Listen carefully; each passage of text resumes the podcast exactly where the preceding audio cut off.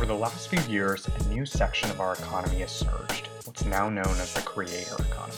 Creators are individuals that are directly reaching consumers and participating in generating economic value through mechanisms previously unused. Now, the idea of creating content online isn't anything new, but what we've seen through trends over the last five years and a shock to the system in COVID has caused unparalleled momentum for the category. We're now moving to a phase in this economy where it's not just individuals sharing existing skills online.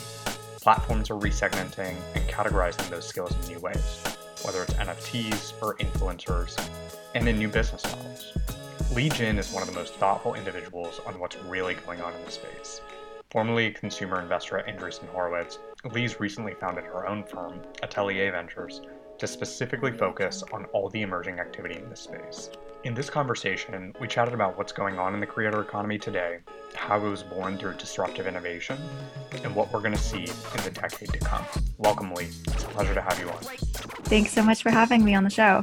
Yeah, Li, excited to have you on the show today to dive deep into the passion and creator economy, uh, a space that you're uh, incredibly thoughtful about um, and, and have a lot of perspectives on. But before we jump in, tell folks listening just a little bit more about your background. Totally. Uh, so, right now, I'm a full time investor uh, and I have a fund called Atelier that I'm um, actively investing out of into the passion economy and the creator economy. And prior to this fund existing, I spent four years at Andreessen Horowitz, where I was on the consumer investing team um, investing in consumer marketplaces, social, any sort of consumer software category that had network effects.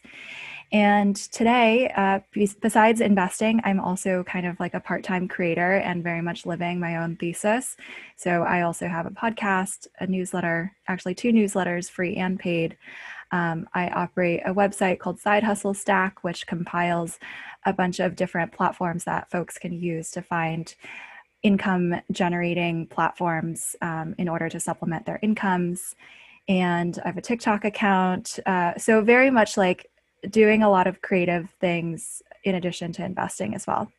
Yeah, so let's let's unpack some of those. There's I think there's something really special going on right now, um, you know, in in kind of this future of workspace. When people thought about future of work over the last few years, it was pretty common to think of vertical labor marketplaces, right? So platforms that democratize access to work and, and connected employers and employees at scale. Um, but now we've gone one step further, right? With platforms actually enabling individuals to be, you know, solopreneurs, right? Monetize their creativity. Some of the examples you just alluded to. Let's start by unpacking the context of what's going on right now in the world. And it, it's, you know, I think especially for outsiders, it's a seemingly subtle shift, but it has significant implications. Mm-hmm. Right. So I think uh, when you mentioned that it was common to think of vertical labor marketplaces in the past, I think there were two classes of that that were especially prevalent. One was full time labor marketplaces, so marketplaces like Indeed, uh, et cetera, that connected workers to potential full time employment opportunities. And that very much reflects the state of work as it used to be, which is that you would get 100% of your revenue as a worker from a single employer, a single company. Um, so that was one class of marketplaces. And then I think the other model that gained a lot of prevalence over the last decade was the gig marketplace. So these were marketplaces for freelance, independent work, um, flexible work, but they really centered around very easily commoditizable services um, and so you had these two types of vertical labor marketplaces in the past. And the, the major evolution of that, um, which I've called the passion economy, is this combination of flexibility but also creativity. So now there's marketplaces that are enabling people to not only work on their own terms, um, on their own schedule, and do work that is entirely independent of any one single employer, but they're also enabling people to express themselves creatively to really think of the own the like the specific type of service or product that they would like to offer um, as an individual which is different from everything else that's available in the market and to uh, i always use the term monetize individuality so the new marketplaces that i'm seeing in the passion economy are models that are empowering individuals to monetize their individuality, to offer a very unique product or service that really no one else can offer because it's so tied to who they are. Um, so that's the major shift that I'm seeing. It's it's very distinct from traditional employment models where you would get a full time job at a company and do that thing for years, and it's also very distinct from the gig economy model as well. And so, if you're an individual participating in the passion economy, why is it easier than ever before to get off the ground and monetize? Is it because markets are better, tools are getting more readily available? You know, what allows people to more actively participate in the passion economy? So, I think there's a combination of factors. One is definitely that new platforms are arising that take on a lot of the different business functions and building blocks to help these folks monetize and discover customers and run all of the admin and operations pieces of their businesses. So historically, I think it, it could have been possible for people to participate in the passion economy, for instance, if they were to set up their own business and offer whatever unique service or product that they wanted to offer. But all of the functions of running that business from customer acquisition to marketing to um, production of that particular service or product to like accounting back office stuff it would have been things that they would have had to do on their own or hire for um, or figure out how to do you know like marketing on the internet or whatever. And now a lot of new platforms are rising that help these aspiring entrepreneurs to do all of those things in a very turnkey way without having to hire additional resources or, or go figure it out on their own. So, what that infrastructure looks like now, um, a lot of times, is like people are utilizing these large horizontal social networks for customer acquisition and discovery then taking that audience and trying to um, get greater ownership of that audience or converting that audience into like a more engaged customer base through maybe a newsletter or like a free email list that they sign up for or a podcast or something else. And then from there converting those audience members into actual paying customers. And there's a bunch of companies that are helping people do that and helping them to create like products or services that can actually be monetized. Um, and examples of those would be like Substack or uh, Patreon, and, and there's a bunch of others as well. So, at all levels of this entrepreneurship journey, there's now more tools than ever before for like any aspiring entrepreneur's disposal to be able to easily operate their business without relying on a ton of external resources. And so you have the tools in place, and obviously that has a direct correlation on the scale and potential for this new economic activity, right? Yeah, exactly. And then I think so that's all on the supply side, everything that I just outlined. I think on the demand side, on the customer side, there's a number of other factors too, which is that customers are now more comfortable than ever purchasing from individuals rather than institutions. Um, I think you also have the fact that like social networks have reached scale in the past decade and thereby connected the entire world and made customers aware of all of these other individuals that they might want to support and purchase from. Um, so I think on the on the demand side, there's also a con- like a, a, set of factors that have made consumers more um, willing and eager to purchase various products and services from these passion economy entrepreneurs. And so when you have these factors converging on the demand side and the supply side, it, it speaks to the foundation of what's being set up here for scale, right? Scale, potential growth, and economic activity. The academic way to think about that is the theory of disruptive innovation. And I want to talk about that theory as it relates to the passion economy. But before we do that, for our listeners that may not be familiar with the theory, can you give a quick synopsis of the theory of disruptive innovation? Yeah, sure. So people, especially in Silicon Valley, tend to overuse the term disruption and use it in a lot of contexts in which like Clay Christensen did not actually intend it intend for the term to be used. Um, so like what disruptive innovations are not is just like any innovation that makes a good product better.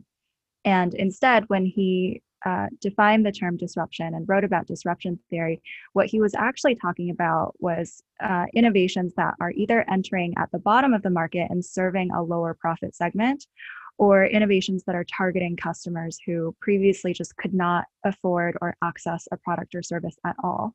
So he broke this down into two types of disruption um, new market disruption, which is like targeting those customers who previously couldn't access or afford a product, product or service and then low end disruption, which was targeting the overserved customers, customers whom the incumbents had just like evolved to offer way more features or functionality than what most people actually needed. And then the low end disruptions would meet those needs of the overserved customers and come in at the bottom of the market in return for lower prices.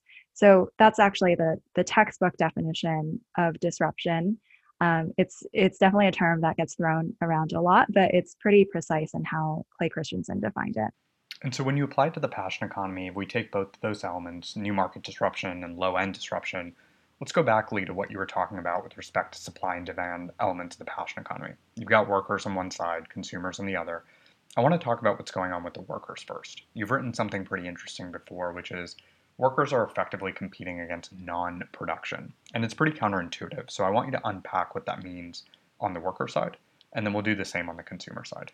Yeah, precisely. So I think the piece that you're referring to is um, an essay that I published last summer called how the passion economy will disrupt media education and countless other industries, which is on my Substack.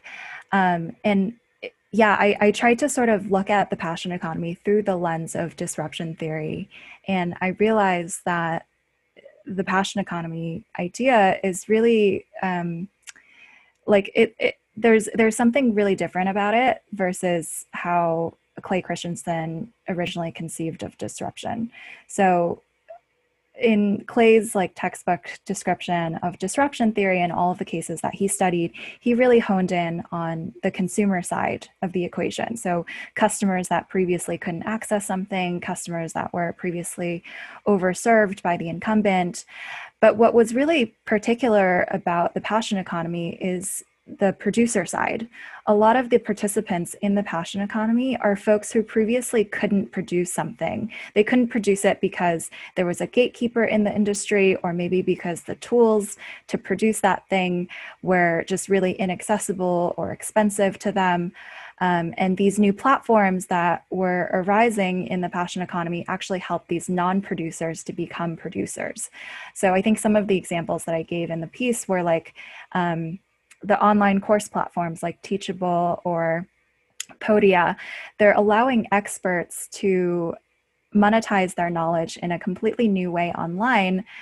And thereby actually expanding the market of online course creators than what had previously existed. Like before these platforms existed to create an online course, a lot of these instructors were doing in person classes or retreats or whatever, or maybe they just didn't even package up their knowledge into a course at all. Um, and so there was an there's basically this um, transition from non-producer to producer that these platforms like Teachable and Podia and many others are enabling. And that's happening across different creator verticals too.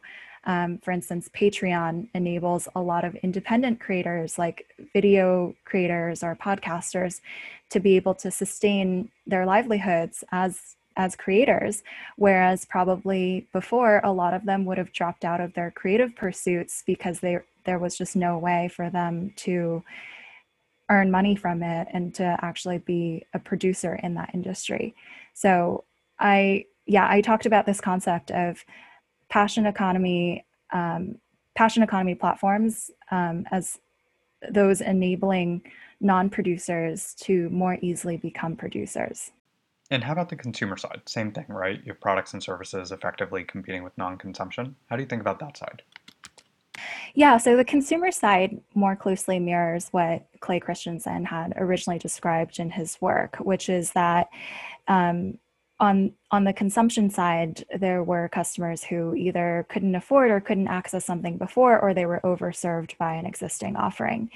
And in the passion economy, what's happening is because new producers are entering the market, like new course creators, new creatives on YouTube, um, like new podcasters who are being who are able to create a podcast now whereas they couldn't before these new producers are creating entirely new products and offerings for the market. And thus, they're serving these previously overserved consumers or previous non consumers because there's now a wider range of choices than ever before.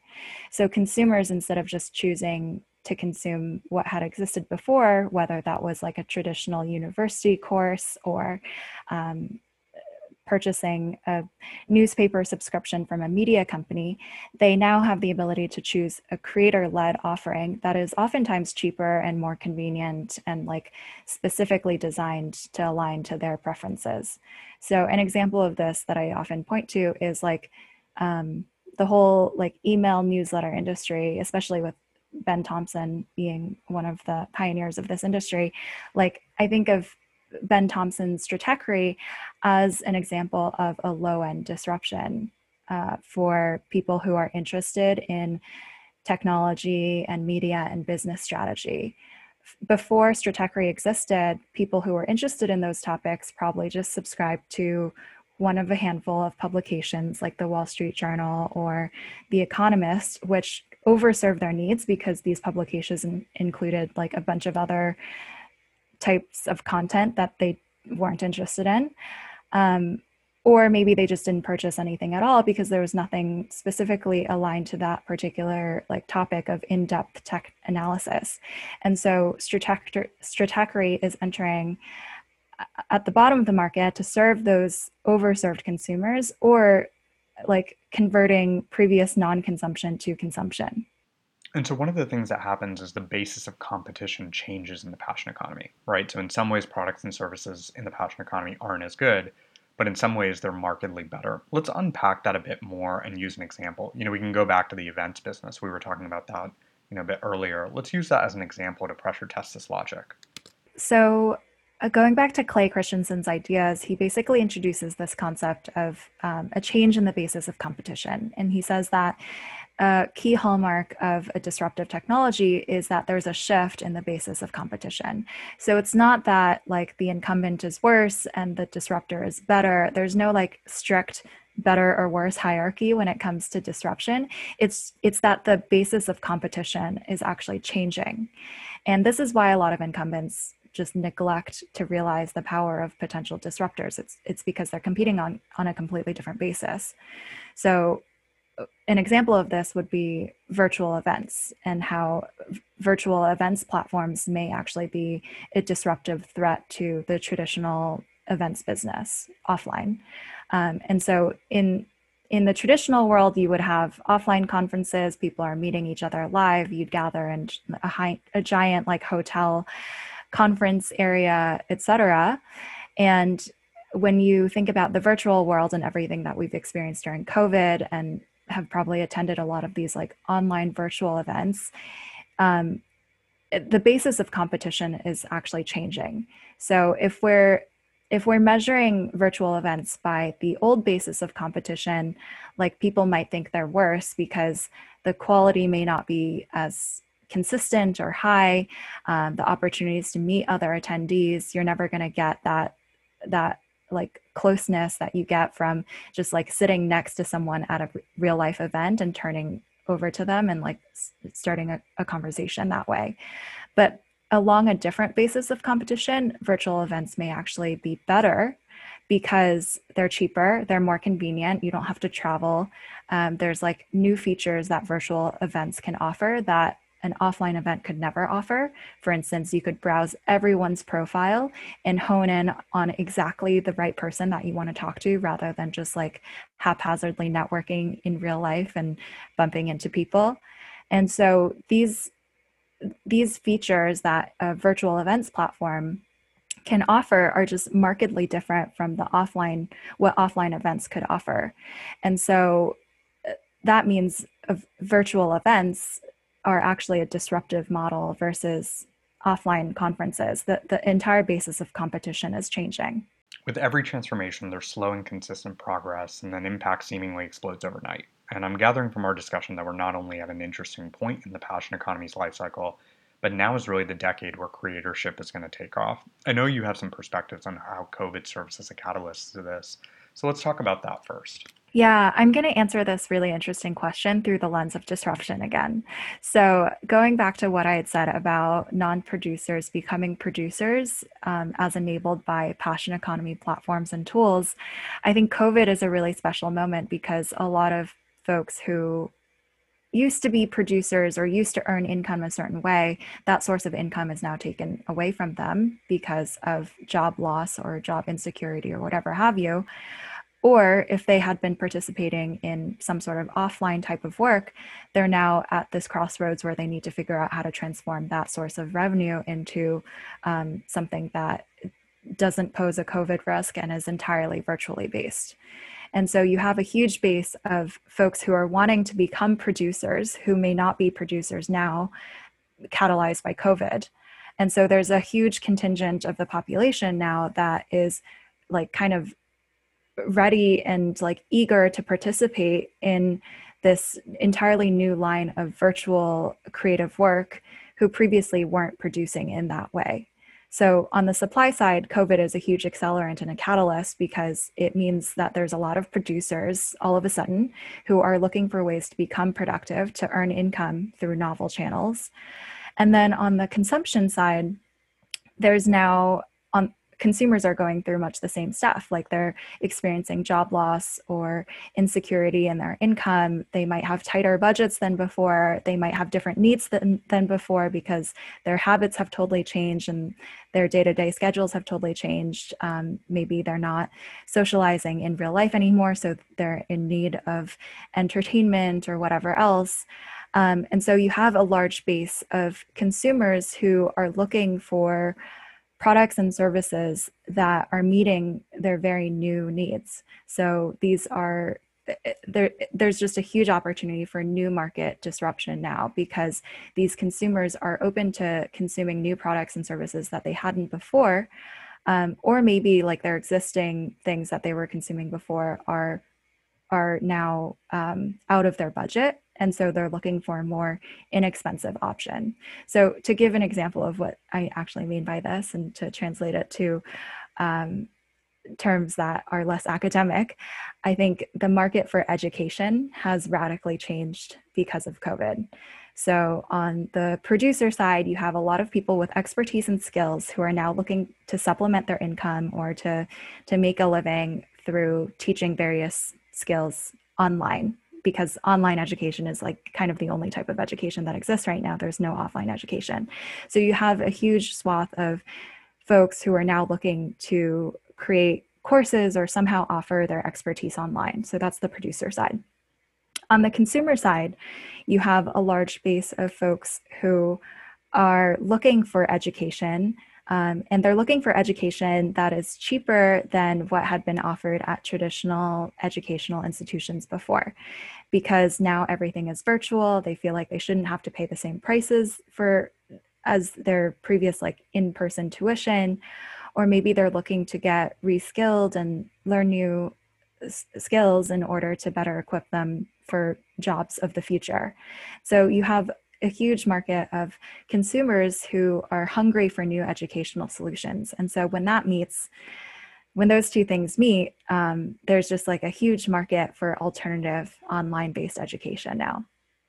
So there's four major implications, right, of when we when we think through the passion economy's disruptive potential. We've we've talked a ton about you know disruption, um, but there there are some pretty interesting specific implications you've talked about before. And I want to unpack, uh, we don't have to unpack all of them, but I want to unpack some of them. So the four that you've listed before are, you know, one, breadth of incumbent industries under attack. Two, how to think about the TAM of the passion economy. And, and we'll get into that one, a little bit of difficulties on how to quantify. Third, the spectrum of success in the space. And then fourth, very specifically, who is going to build for this new economy, right? Whether it's startups, incumbents, et cetera. Uh, let's start with the first one, right? Breadth of industries under attack. How far does the passion economy scope extend? How do you think about that? I think it extends into any industry where the service or the product is not viewed as a commodity, but where the consumer really cares about the individual who is creating that product or service. People often conflate the passion economy with the creator economy. Um, and I want to just emphasize that I actually view them pretty distinctly. So in my mind, the creator economy is actually a subset of the passion economy. The passion economy is this broad umbrella comprised of all sorts of different industry verticals, but the commonality is that it's non commoditized work and the consumer cares about the specific individual involved in producing that piece of work. Definitely, the creator economy is a subsegment of that because um, creators are uh, offering like are translating their individuality into the content that they're creating and the consumers of that content really care about the specific individual whose content they're watching but there's so many different industry verticals where that passion economy um, characteristic that i just outlined is in play i think it like so many different industries are at risk of disruption by passion economy businesses because at the end of the day the consumers care about the specific individual that's producing that thing. Um, and that spans from education uh, and like schooling all the way from like K through 12 to adult continuing education. Um, I think it touches definitely media um, because most consumers do care who they're about the producer of the media that they're consuming. I think it touches like fitness and personal training um, and a bunch of other industries. I, I would emphasize that I think it's the passion economy is just this totally new economic movement that empowers individuals over institutions. And that's not unique to any industry vertical, it touches so many different industries. And how do you think about the market size and the market potential, right? Christian, uh, Clay Christensen has a pretty um, a pretty famous sentiment, which is, you know, for every new disruptive innovation, um, it's really difficult to think about sizing, right? Mm-hmm. Uh, but give some heuristics on how you how you are thinking about sizing. So if we wanted a relative ballpark of you know how large of an opportunity this actually is, you know, what are some of the guideposts that we would use? Yeah, I've tried to approach the market sizing question in a number of ways. And I get this question all the time from other investors or from founders who are trying to create like a TAM slide for their pitch deck. And the response that I always give them is it just it cannot even be analyzed. Like the TAM is just completely unknowable because we're talking about new market disruption and markets that don't even exist yet just cannot be analyzed. Um, like we're talking about people who used to not be producers entering the industry and becoming producers through passion economy models. And then there's a large contingent of non consumers who are now becoming consumers because there's better offerings available, or they're cheaper for them, or they're more tailored to them. And all of that is like latent underneath the surface, and it just is not reflected in current TAM numbers. And like what he does give as a guidance is that the market for non consumers usually vastly exceeds what is already being consumed. So if we think about a disruptive innovation in the media world, like there's a much bigger base of non-consumers than current consumers. I know that's a really unsatisfactory answer, so I'll I'll give another answer too. I think um, another way to approach TAM is thinking through how many individuals in the world can potentially make a living this way by going direct to consumer, by packaging their individuality into a product or service? I think most individuals in the world actually would prefer to be self employed rather than to be an employee. I think in the US, um, I've read something like upwards of 70% of folks have expressed that they would actually prefer to be self employed than to be an employee at a company. So, on the supply side, you have a huge base of folks who would actually prefer to make a living this way. And then on the consumer side, I think there's a huge base of consumers who want to consume and pay for creator led products and services. So that's my second answer for TAM. And then my third answer for TAM is there's been um, folks who have tried to, there's a couple of market sizing estimates floating around on the internet right now. One is from SignalFire, the other one that I commonly reference is from Mighty Networks. And they both try to have a market sizing for what is the current market size of online creators. Um, and the SignalFire estimate is like 50 million people, I think, around the world today are creators. But the Mighty Networks number is like 300 million plus. So they're an order of magnitude different from each other. And the reason why they're an order of magnitude off is because they're defining creator slightly differently. Like the creator definition, as used by Mighty Networks, is like it encompasses like online bloggers, um, Facebook community admins, and uh, moderators, um, people who have self-published books, etc. So like any type of digital entrepreneur is encompassed in that larger number, whereas I think the smaller number just includes folks who've built up an audience on social media. But I actually I agree with the larger number more because I think the the scope of people who are able to make a living through the passion economy includes anyone who has influence of any kind and who has reach to consumers of any kind not just through social media. So on one hand, if you have folks on kind of the left-hand side saying, you know, there's big appetite to, um, you know, to be self-employed or to work on, you know, our own 70 plus percent as you were citing. And then on the other side, you've got, you know, folks that have appetite and purchasing power, you know, to purchase from these, uh, from these folks. How do you think about increasing probability of success if you're a participant in the passion economy? What are the types of things and what are the types of mechanics you should be thinking about on the producer side to increase your probability of success? Yeah, I, I think on the producer side, each individual creator, solopreneur, passion economy participant, whatever you want to call them. By the way, there's no great like one size fits all term for producers in the passion economy. I've been using the term creator, um, but people refer to them as all sorts of things. I think for creators, you kind of have to adopt the mindset of a founder of a startup. So, identifying what is the market demand, what does the market need in terms of like what are consumers even looking for, um, and then thinking through how do I deliver that value to consumers.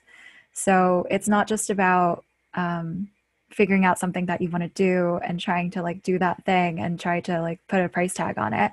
I think it actually has to start with the consumer side and thinking through what do consumers want and need and how much are they willing to pay for it and going through very much like the entrepreneurship thought process um, and strategy process of like determining what is a fruitful market for me to focus on and how do i find those customers how do i create and package an offering that is compelling to them you have a firm thesis and it's the fourth kind of point of, of the major implications of, of the passion economy's disruptive potential, which is startups are going to build in this economy versus incumbents. We, we talked a, a little bit about that before, right? In terms of incumbents often not realizing that the basis of competition has shifted. Is, is that what primarily underlies your thesis that startups are going to build in this economy versus incumbents, or it's you know it's other elements as well that we haven't talked about? Yeah. So I I am very much um, leaning on Clay Christensen's analysis of a ton of different industries that have been disrupted in the past. Um, and through that, uh, also hypothesizing that it's going to be startups that are going to be building in this new economy. So I mean, the whole like genesis of disruption theory was Clay Christensen wondering why, time and time again, these large incumbents who have unlimited resources weren't responding to disruptive threats.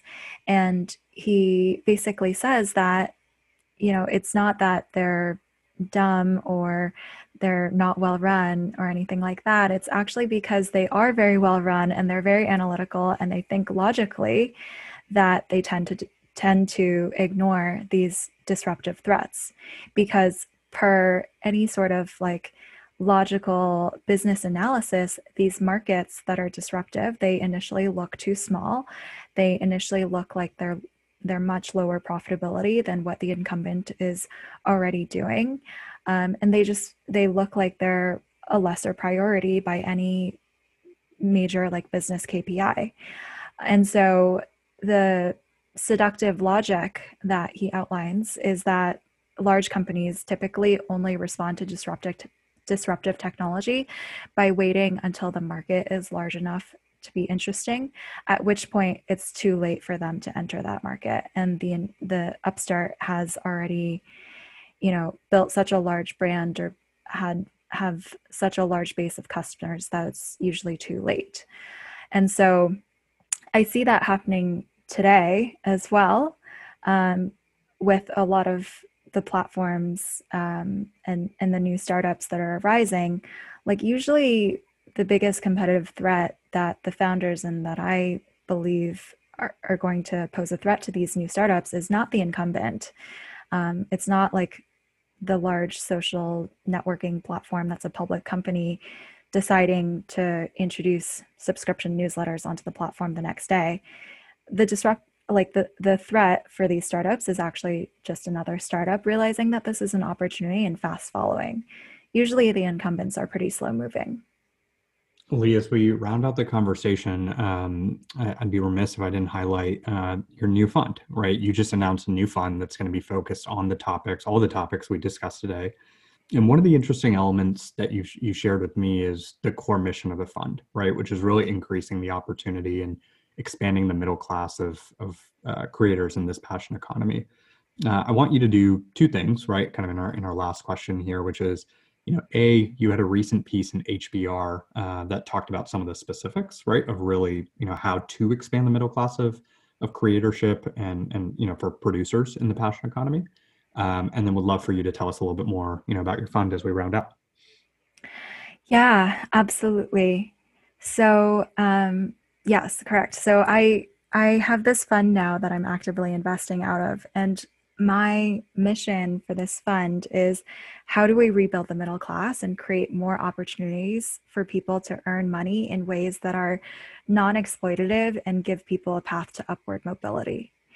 And as a result of that mission, a lot of the startups and platforms that I'm backing are in the passion economy where they are either marketplaces or SaaS platforms or whatever building block uh, that a potential entrepreneur or a passion economy participant would need in order to be successful in their businesses.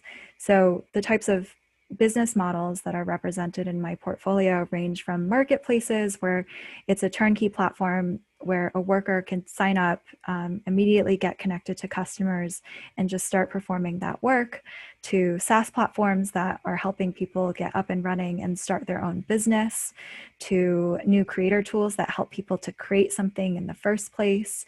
Um, but basically, I'm supporting all of the building blocks of this new economy and helping. And, and my mission, my guidepost is like, how does every startup that I back create more opportunities for earning money in a way that is more meaningful and fulfilling for people. And um, the piece that you had referenced, the um, Creator Middle Class essay that I published in December in Harvard Business Review, uh, it was really uh, motivated by a major question that I kept getting after I published a previous blog post um, from when I was still at Andreessen Horowitz. And that blog post was called The Passion Economy and the Future of Work. And this was the original blog post that really introduced the term and the concept of the passion economy and passion economy platforms. And a common response that I would get from that piece was this sounds amazing and it's very optimistic. Um, like, I wish that this world could exist, but how many people can actually work in this manner and be successful as a creator in this new economy? It feels like it's really hard to succeed as, you know, a podcaster, YouTuber, whatever have you, in these new careers. And there's like a huge power law distribution where the majority of folks are actually making very little income. So you know, even though this piece was really optimistic, like how realistic is it actually?